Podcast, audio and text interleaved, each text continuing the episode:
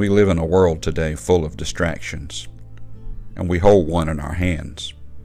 The very technology that is beneficial to us today can also be a huge distraction, and so we have to be cautious about it.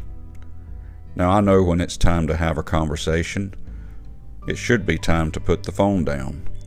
It should be time to turn away from the things that would distract us from listening to the one that is talking to us. So we have to be careful of that. Now, when we call out to the Lord, we expect Him to listen.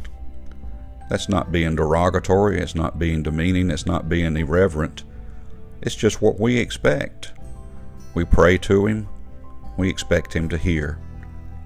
David, time and time again, in his trouble and in his distress, called out to the Lord.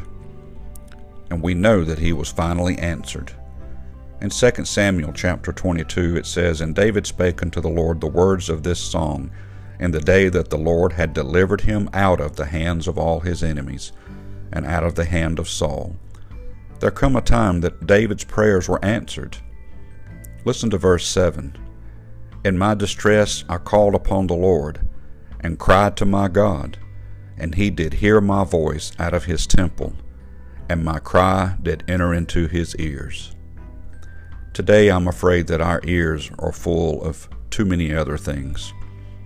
We're not listening to each other.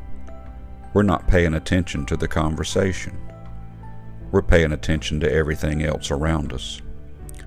I believe it's time for us to take note from the Lord and for us to open up our ears, that the cries of those around us would enter into our ears, and that we would listen up and we would pay attention and not miss what's already happening around us.